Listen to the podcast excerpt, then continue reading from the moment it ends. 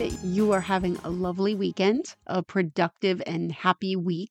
I hope that you are feeling at peace with your life right now. If you are not feeling at peace right now with your life, I hope that you have time today to sit and think of one thing in your life right now, just one thing at least, that you can feel at peace about. By feeling peace, what I mean is that you can just fully accept it for what it is right now and feel okay with it. For me, I will take my kids as an example. At the moment, they are all moved out of the house. They are each in different stages of living on their own, or with a roommate, or with a significant other for the first time. They each have either a full time job or a good job that pays the bills. They don't have everything in life figured out yet. They are just starting out and just learning. And that is exactly where they should be. I don't need them to be anywhere different right now for me. I can celebrate that stage of life with them and also know that stages change. And before you know it, there will be different stages that they are in. This week, I want to talk with you about those times in your life when you make a change. Actually, when you start something brand new. So, not just make a change to something that you already have or are already doing, but you also take on something new. There are a couple of different ways that we can talk about this how it feels to start something new, how it feels after you have started something new and you are starting to get used to it. And in the end, why it's worth it to start something new, whether or not it works out for you. It's also worth looking at the ripple effect. When you add one new thing to your life, what else changes? Does it affect anyone else around you? And finally, how to know when it's time to start something new in your life. Let's get started. I want you to think back to a time when you began something that was new to you. It can be a school, a new job, a new role in life, a new relationship. Pick one right now and think back to the day before or the time before you knew that you were going to be doing something new. How were you feeling before when you were unsuspecting that there would be a change in your life? Did you feel itchy and unsettled like something needed to change? Did you decide to make the change because you were unhappy or searching for something better? Because you were feeling adventurous or because you were pushed into it by someone else? There was a time in my life, a very long time ago, when I had a relationship end. This was before I was married for the first time. It ended and I was upset and I just wanted change. I had the opportunity to change my first job after college, to apply to a brand new school that was just opening up. I cut my long hair short. And I grew up with my mom's side of the family and everyone at school calling me Kathy. But my dad had always called me Kate and I loved Kate. So, with all of this other change, I could just feel that I wanted change everywhere. So I said, you know what? I just want to be Kate. And that's how I introduced myself at that first staff meeting of my new job. New identity, new haircut, new job, fresh start for me. And that felt good. I can relate to the itchy have you felt that feeling when you are starting to know that something needs to change? You know that it's time to fix a problem that you are having, or you are bored with your life, or you are too something, too overworked, too stressed out, feeling like it's too monotonous or difficult, or even too familiar and unchallenging. And you might even be aware that it's time for a change and you might not know exactly what that change is. Or you might have some idea of what it could be, but it's hard to fill in the details when it's something new that you have never experienced before. You probably have some images, some ideas of what you think it could be like. I'll give you an example. When I felt the itch to go to grad school, I had, of course, never done that before. I had some idea of what I thought it would be like to go to school online from other people, maybe from commercials, social media, just ideas that I had gotten in my head of what I thought it would be like and look like and feel like. But as what always happens when we start something new, we start to do it and we get to experience exactly what it is really like for us. And it's always a little different or a lot different than what you picture.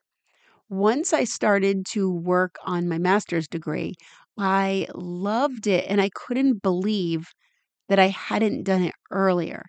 It was much easier than I had expected it to be.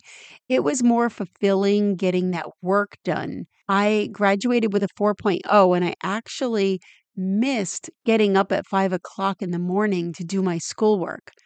That is definitely not how I pictured that it would be. But the idea of starting it had seemed so big and overwhelming. Experts caution us against changing too many things at once.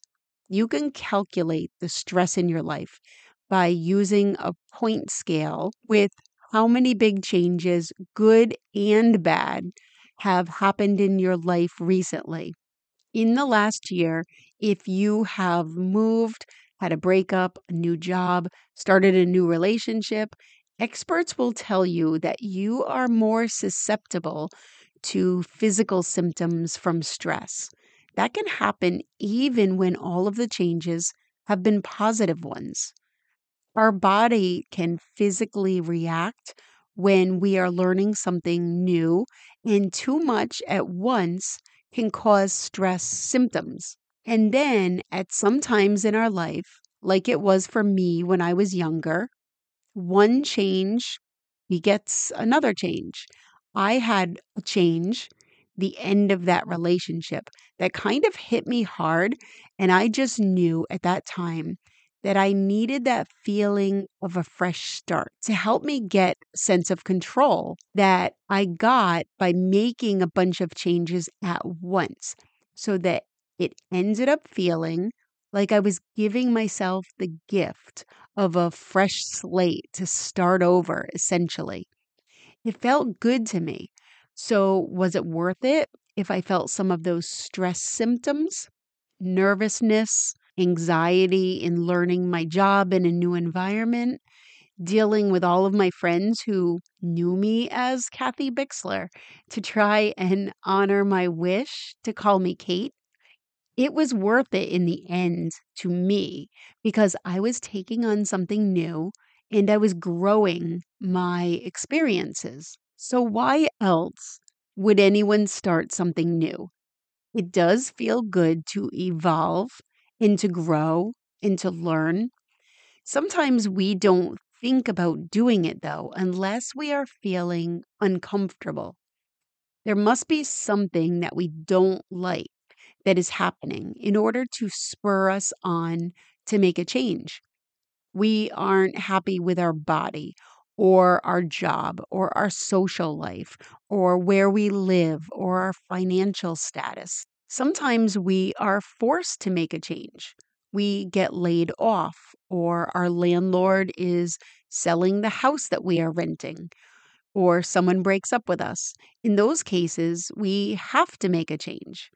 We can either change and try and keep the status quo by not changing too much, or we might decide to make a more radical change so that we can feel a little more in control with the fact that change is happening.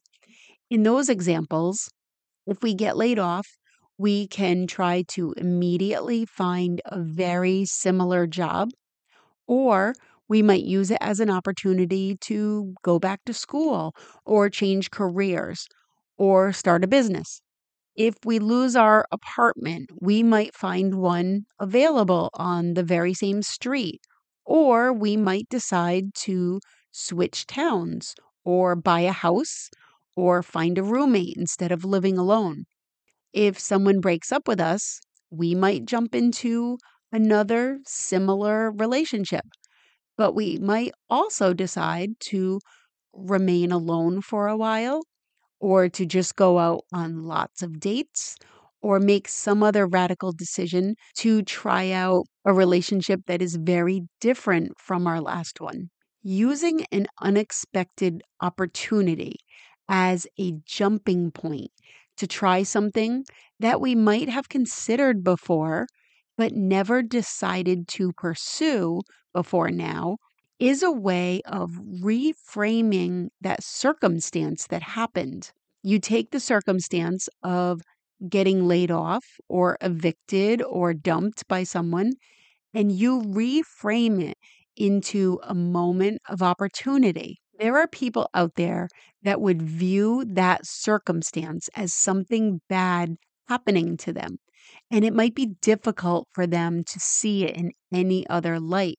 They get upset and they pull down the shades and cry and complain and then go out and try to recreate the exact same circumstance that they had before this happened. They get a similar job, a similar apartment, a similar relationship. They try to get back to normal. But those of us who are growth minded might process those feelings of surprise or sadness but then pick up that circumstance like a crystal and turn it over and look at it from all sides and consider seeing that circumstance as an opportunity. That now is the time to do that thing that you have thought of doing before, but you were not motivated until now to make a change and to do it, to do something good for ourselves by our choice it takes us out of that victim mentality of letting others determine what our life is going to be like.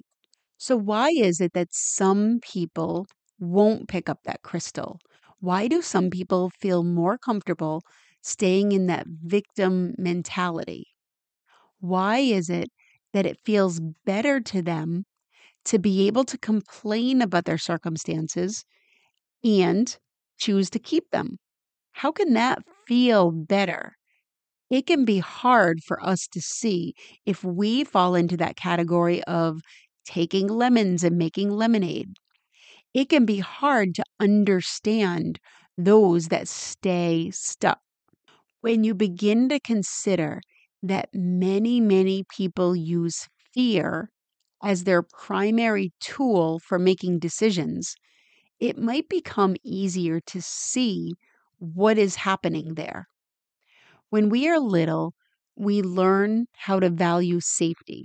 Some of us were cautious and shy and very careful. Some of us were little daredevils and tomboys and thrill seekers. Some of us grew up with adults that always cautioned us and slowed us down and warned us of places where we might get hurt or we might fail. And some of us grew up with adults who spurred us on and encouraged us and dared us to take leaps when we were afraid. Probably a lot of us grew up with one parent who was the cautionary tale and the other that egged us on to try new things. What we ended up with as an adult was a roadmap that we follow. Some of us have a lot of warning and caution signs on our map. And some of us have a lot of green lights to go and try new things. The map that we ended up with is very personal to our upbringing and how we viewed that upbringing. And of course, it is ever changing as we go through new experiences and we tweak it.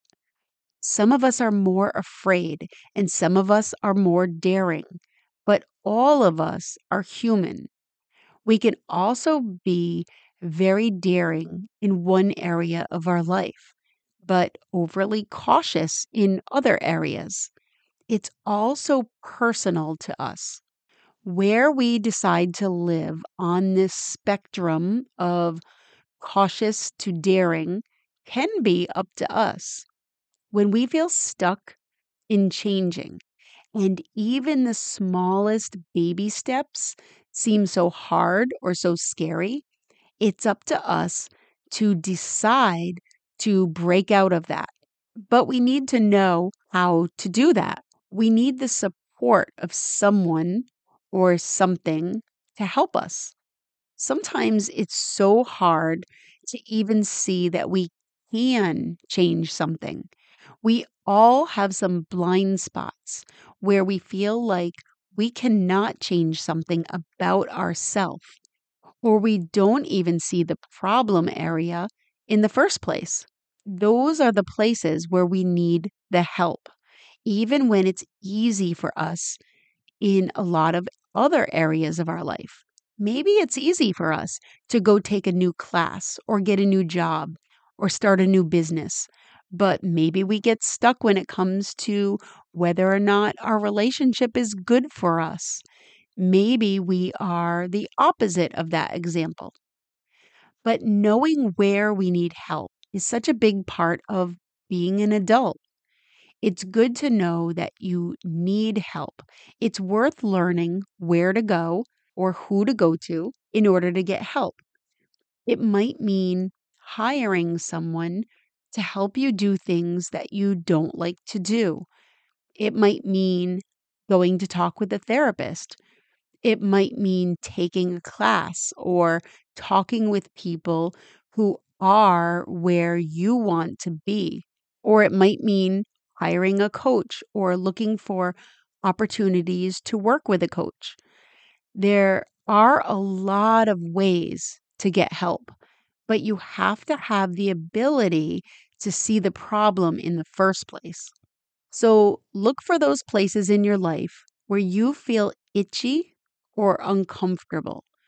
Try to visualize having some change in your life and look to those people who have that change. Talk to them. Talk to the people that know you, but also keep an eye out on what your level of fear is. Where are you on that caution scale? Understanding yourself when you want to make a change helps you to make a plan that will work for you. Seek out the support that you need. And if I can help you at all, please reach out to me to be one of your supports. Have a great week, my friends.